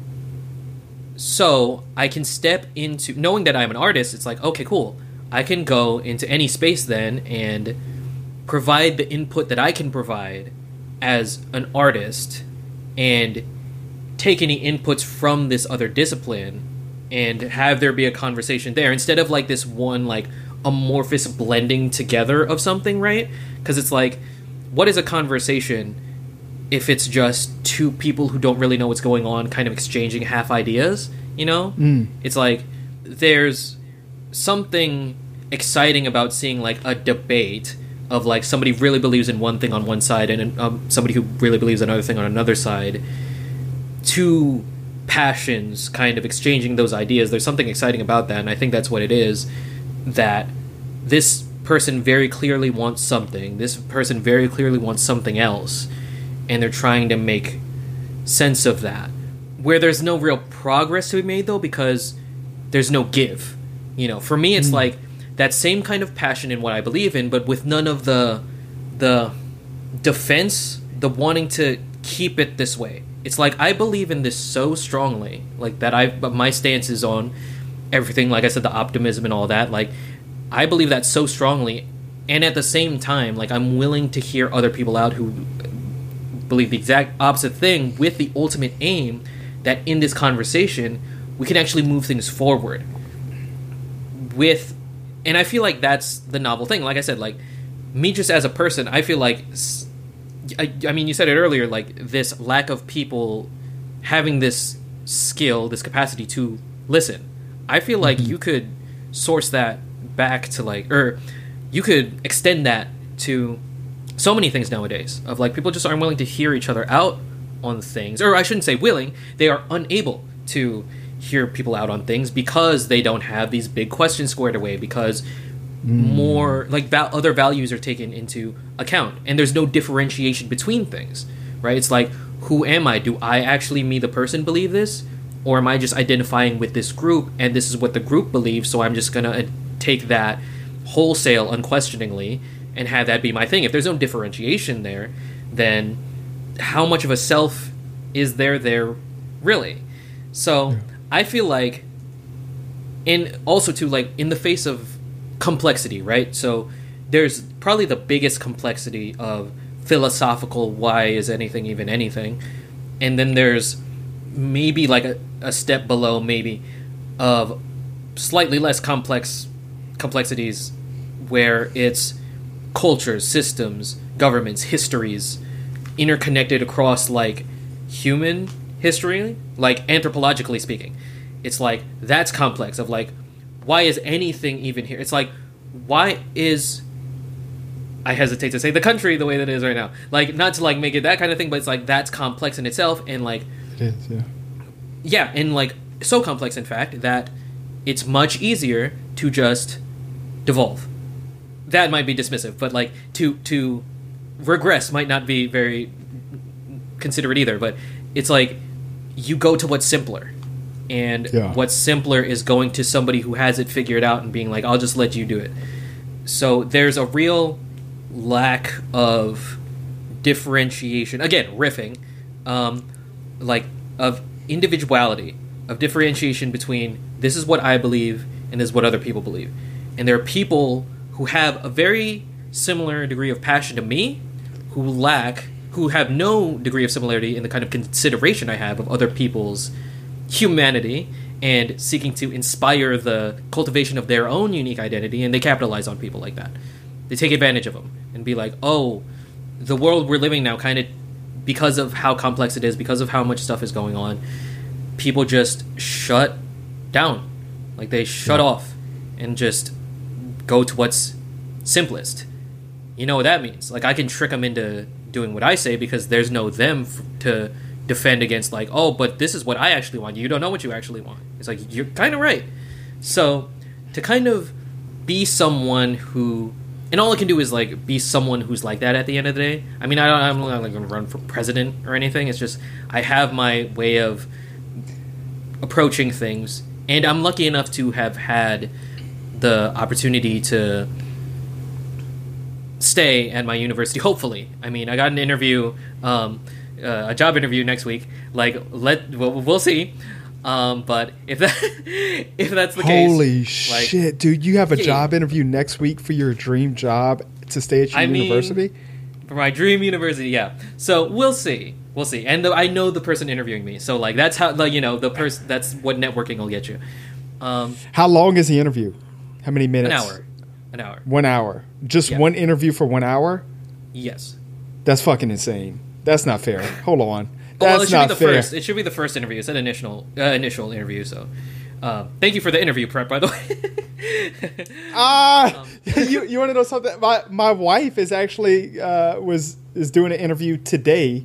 Um, in fact, like an hour ago, and I was prepping her with like the questions, like, um, "Hey, could you please explain to me a situation that you were in where you had to learn something new and apply it at work?" Like these shitty, well, not shitty, Yeah. but these these interview questions that everybody gets, and it's like, ah, and so, man, dude, I am so excited for you. thank you. Holy, mo- do do you know what to expect in this interview? Just like kind of. No, I mean, but do I ever expect to know anything that's going on? I mean, my approach to things. I don't know if you've been able to tell, like in situations like this with interviews, because I've done you know other podcast ones before and had other job interviews too. To a fault, perhaps. My approach is like, don't prep at all. And Oh like, shit! and rely but and like rely on my theater skills my improvisational skills to be like whatever comes up on the spot i'm just gonna see what happens because like what it's like i'm i i don't know if you can tell again it's like if i am not sure of the answer that i'm about to give it's not like i'm gonna get nervous it's like i move straight to that it's like that's what i aim for so i feel like i thrive in situations where there is no preparation. There's no opportunity to yeah. prep for it. It's like I like living in the moment. The job at the arena that I mentioned earlier is a lot of that. Um, and yeah, like so. But if yeah, it's anything so like but this, I'm just gonna wing th- it. No, no. If it's anything like this, you're golden. I would, I would hire the shit out of you. But see, here's the thing. Here's, here's where it's not. It's, it, it, like it's just not how it is. Unfortunately, in the corporate world, and and I've never worked in academia, uh, but because here's what'll happen. Let's say me and you are going to interview at some job. Just call it at the donut shop, whatever. Uh, and you are like, let's say you're a better person to me, which I think you are. And so your heart is made out of gold. My heart is made out of wood. Um, so the owner should hire you, not me. But what I do is I Google and prep extensively, right? And so whenever they ask me all of these questions, I see it coming. I know it's coming. I have three different prepared answers. And so now I sound more professional and prepared than you do because you speak from the heart, right? And I'm cunning. I'm I'm, you know, a corporate demon. And so now I get hired instead of you whenever you're more qualified. I wish, I wish, by the way, if the system was perfect, you would get hired. But in the corporate world, or which is where I come from, I, I work in tech. Um, it's just it's just not that at all. We're going to hire the person who sounds like or appears to have all the answers and they sound really nice. And th- man, did you see those big words he was using? I I didn't even know what that third word was. Oh, I am so impressed. Like this is how people get hired now, and it sucks ass. Um, so hopefully your interview is not like that, and hopefully the people who are interviewing you are wise enough to see that hey, this guy speaks from his heart and his soul, and this is a rare commodity. And I hope they hire you. I I'm so serious, dude. I hope you get hired so bad. Thanks. I want it so bad for you. What are are you like? What? So you're not thinking about it at all? You have to be thinking about it, right? About what you mean? The the freaking job interview, dude. Oh, I mean, see, see, because like, well, first off, like I know the person interviewing me. it's like How the- well? the th- um, we worked together all, all this past year. like, Oh, okay. all the time. Um, so I don't want to act like I got in the bag or anything, but it's like part of me. It's not like it's the first time she's meeting me ever. Not at all. Like I've known her for over a year now, like longer Yeah. than a lot of people. So, um, I don't want to this rely on hurt you? that. But what do you mean? Could, could that hurt you that, that you know her so long? You think it would help or hurt? it might hurt more because there's a chance that I could rely on it, and I don't want to do that. Where it's like, oh, I got this in the bag, so I'm not even going to take it serious. I will. I just will take it serious in the in the way that I take it serious. Which, and it's not like I'm going to not prep at all. It's just like I feel like the whole try to preempt the questions type thing and like ask me questions like like I can do that in my head. Like I don't need the actual stuff. Like in terms of the actual material of what I need to know for the position, like I'll do that. But like the actual, I kind of just had like a like a flash of like, what if they they see this? I, I don't know if it'll come out in time, but like that'll be hilarious. No, it will. they caught No, I, I will point. make sure it will not. It, it will not. it will not. uh, that'd be hilarious if they ended up seeing like this. But I mean, uh, like, and here's the thing too. Like, to to speak to the situation you said before, like, part of me is like. uh, To, to speak as well to another point that I made before, like this is something that I'm not willing to conform on interviews Awesome. where it's like and uh, you know perhaps to a fault like if you do get that job in this like hypothetical scenario i'm like cool like i mean it's up to them if they thought you did it there you go like i'm like i guess it's just not a good fit then. And you know i have my style of working. I would like to believe that it works well with the with the university.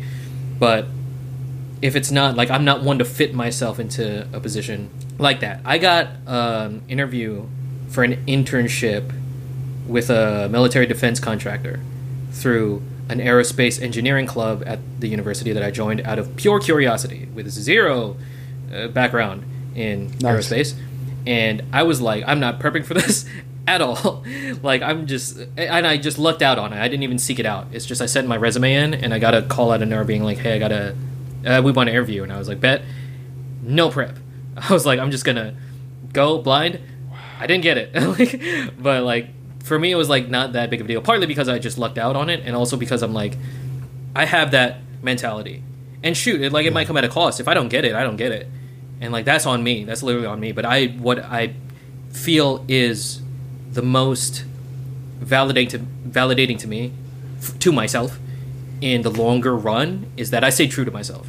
Like, I would feel kind of off if I was like changing my whole thing up for someone else. It's like that's just my personality and my background. So if it means not getting a job, it means not getting a job. And if that's crazier, I've done crazier. If that's crazy, I've done crazier things. No, dude, that, that that's definitely the way to go. It's just I think me, I, I've become jaded working, um, you know, out out of college and kind of working in the corporate world. Um, it's not like what anybody told me. It's very fake. It's very like the memes from The Office and these type of TV shows about the manager and you know shit you can't say and all of this HR. It's it's all true and. Um, I was just a kid who I like to write computer code, and I think computer code's fucking awesome. It's like some of the coolest shit ever. But um, you you can't get by uh, just just liking that, and I think it, it's really kind of uh, like I said, it's jaded me, and it's it's fuck with me because I think your way is the way everybody should be. But I guess there's some tryhards out there that ruin it for us all. I mean, s- don't speak for all of us now. Um, my, I, I would like to believe that I have not really a capacity to be jaded in a way that incapacitates me.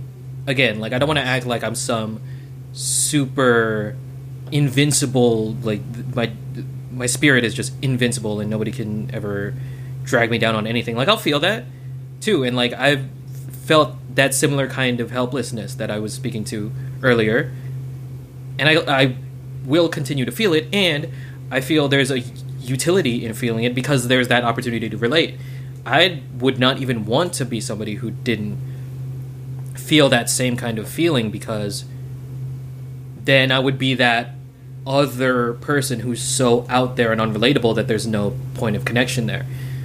So, I mean, again, all I can hope to do is inspire, like, is to have it not be that. Maybe, you know, like. I feel the need to bring up. Let me see how briefly I can bring this up. Entirely separate, like, well, it, it, I'll bring it back, but like, oh, let's do it. Let's do it. Um, at the university, one of many, many, many things I did was I, I met some Christian students who I was sitting on campus one day and they walked up and like, hey, um, I forget what they asked, but I was like, yes, because I'm in a position in my life where I'm willing to hear people out on that. So we set up a time to eat. We set up another time to eat and chat, and then another time. I think we talked like three times or something, a few times, right? So like we're just going back and forth on ideas. And they honestly heard me out like this, like they actually just let me talk way more than them. And then I heard them out, and there was a healthy exchange of like, it was so civil, and like after talking to them after like a while, again, like this is a testament to like, it took multiple times, you know, compared to like a usual situation where somebody walks up to you in a public place being like, "Hey, Christianity," and it's just like no or nothing at all, right? You're lucky to get a no. It's just nothing. In a situation like that, I'm like, "Yes," and and we keep going and going, and then after that, after those meetups and the extended, continued conversation, I was like, "Yeah." So like, I'm not somebody you can convert straight up, and I'm not going to trick you into thinking that there's a chance with me. Like, be clear. Like, I've done this with multiple other people, by the way. Like, straight up. Like, I again, like, I know what I believe in. I know who I am. I am also not trying to fault you for anything, because it's not like there's no point of relation for me with everything you do. I mean, like, it, this could branch off into a whole other thing of like religion, uh, how like, so those big questions, right? It's like, yeah, yeah, that's religion there you go. It's like that's where like religion can you can just like hand everything over to a certain religion and just there's that. So I this is something that I've wanted to do with other people before and I did do it with other religious people, Christian people of like so you're not going to convert me. You're not going to change my mind on this. I'm not going to you're not going to convert me. Now what? Because I'm not on your side you're not going to get me on your side. I'm not against you any, in any way. Now what? I feel like something as simple as that. It's like, so mm. what do we do now? Because we've exhausted all the potential paths that are usually here. It's like, we're not going to fight. You're not going to convert me. I'm not going to not pay attention to you at all. Now what? It's like, and I love being in spaces like that, right? It's like now we're actually thinking because we just exhausted all the solutions that people are used to using. And what they said was like, you know, at the end of the day, like, here's the. We got this info. I'm getting a little emotional right now because she was like, you know, I really hope, like, when it's all said and done, my, my paraphrase of her words, like, when it's all said and done, it's like, I really want to see you, like, in, like, everything's like you know, gate to heaven, everybody's there. Like, I really want to see you there. And I was mm-hmm. like, even though I was like, you're not gonna get me. I don't. I don't believe in it. I was like, just being sincere, being honest, and being open. It's like, yeah, and it's like she was like, it was a girl and a guy. It was Jennifer and Daniel, their names, and they were just like, yeah, like at the end of the day, it's like, we're trying our best. Here's some info take it into consideration. Once it's in your hands, do whatever you want with it. It's like what? Like I'm not gonna like hold you to it. It's like here's some information that I feel is worth valuable. Uh, or what worth a lot is very valuable. Is life saving. And that's something I respect about people who are religious too, very devout religious people. You want to talk about care, right? You want to talk about people who care about stuff. It's like say what you want about somebody going around to strangers in public asking about religion and all, it's like that person cares, and they get my respect off that alone. You really care. It's like if you're willing to interrupt people like all that. Like it's like respect, and that's why I give them the time of day because I respect that. And then, you know, so on my end, I feel like in response to like I'm not gonna act like I can save the world. I want to believe that I can because I feel like believing it is useful and can be used as fuel to for practical actions that can be taken. But at the end of the uh, at the end of the day, it's like I hear situation like that. It's like, you know, if I'm able to help in some way to at least like, it's not like everything's gonna be all right in the end. It's like there's so much more to everything than you yeah. think you know, and there always will be. And if that finds you in some helpful place and it provides some solace and forward momentum potentially, cool. Like it has for me, and it's led me to where I'm at today. I'm not you. It's like, do whatever you want with it. I think that's beautiful. Um, damn, yeah, I, th- I, I think that's really be- beautifully put. Um, I think my, my last question for you, and I, I hate to cut this short. Uh, I, I, think I could I could talk for four more hours. To be honest, I'm just I'm I'm just starving.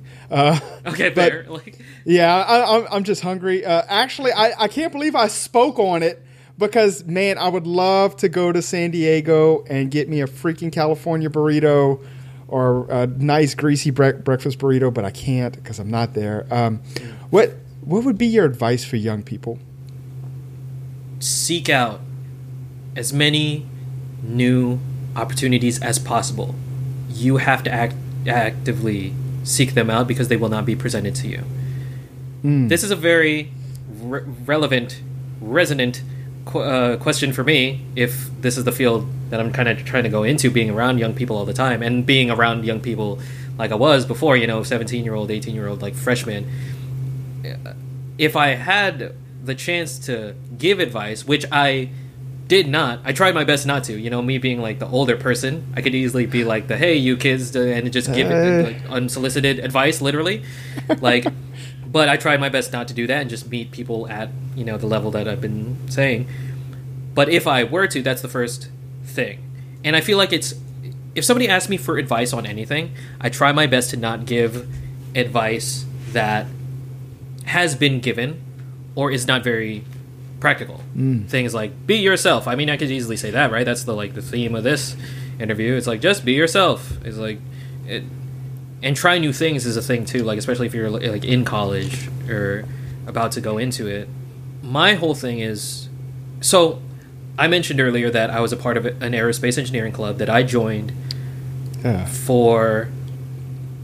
I stayed in for two years with zero knowledge of aerospace no familiarity with it. Spent two years there, couldn't tell you a thing about aerospace. Still, I didn't really learn anything in terms of the technical aspects. I went for the people, and I stayed for the people because they're great and geniuses as far as I can see, and they make me feel like an idiot in a very welcome way. So, like, if yeah, I feel like I'm comic relief to them because like I'm just kind of there, and I'm the business major who knows nothing, and I'm just like, I hope I can just be happy to be here and have that be my contribution because I didn't help with the plane that we built. Um, no one's gonna tell the business majors who are incoming to the university, "Hey, join the Aztec Aerospace Design. Hey, join the aerospace club. Join the mechanical engineering club." But I don't know anything about that. It's like that can prevent you from a lot of opportunities. It's like the reason I went there was because I didn't know anything about that. And mm. the special thing about a university is that you have all these opportunities to learn from people who are knowledgeable about that stuff. It's like we're all just students. So just go. I think in terms of the bylaws of the university, you're not supposed to be able to turn anybody away from a club.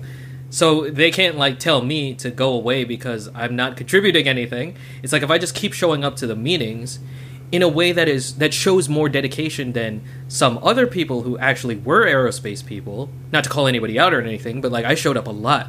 Like I showed up just as much as like anybody who actually was studying aerospace did. Why? Right? It's like because I'm an artist and I thought that was just a fun thing to do just because life is short and pointless, so why not do something wild? And wild for me means let me just learn something completely unexpected.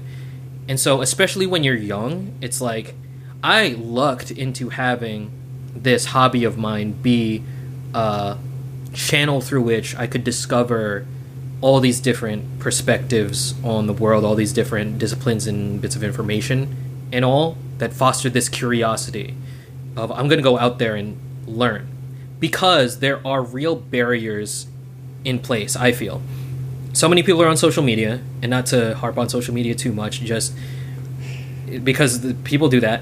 One thing I'll say is that, and this is documented, this is known, how the recommendation algorithms feed mm. back to you things that you already like. It's like, oh, here's you like the videos of dogs, here's more videos of dogs. You don't like the videos of cats, here's less videos of cats. Rarely. Oh, this is something like I really just wish I could like fill out a request form and be like, "Hey, internet, can this happen, please?" Like a recommendation system that suggests to you things that you have never ever ever heard of and would nice. have never heard of otherwise, right? It's like if you're big into music, let's say, your Instagram will be filled with music stuff and not ever any educational content ever. And, I, and I'm not saying have the social media platforms mix it up. That would be cool from a top down kind of way. I'm advocating for a bottom up kind of. You just have to look it up. Like I've gotten myself into the rhythm of like this little game that I've played with myself of like I'm gonna look up some random subject. I'm not gonna look at it. I'm just gonna sit here and think of something random and be like Venezuelan archaeology and look up something like that. I've gotten kind of like you know as much as I've like done it, it is like some random subject in the world. I'll just look that up, see what comes up, and then be like, huh. And then that's my time for that's like what 5, 10, 15 minutes or something, as opposed to like scrolling on social media all the time that's rare. I wish it weren't. Not maybe not that specifically, but just like the point of. I I wonder if I would have considered engineering straight out of high school if it were presented to me because it wasn't. I got out of high mm. school and I was a journalism major because I worked for the school newspaper. So, uh, like I wasn't presented with anything else.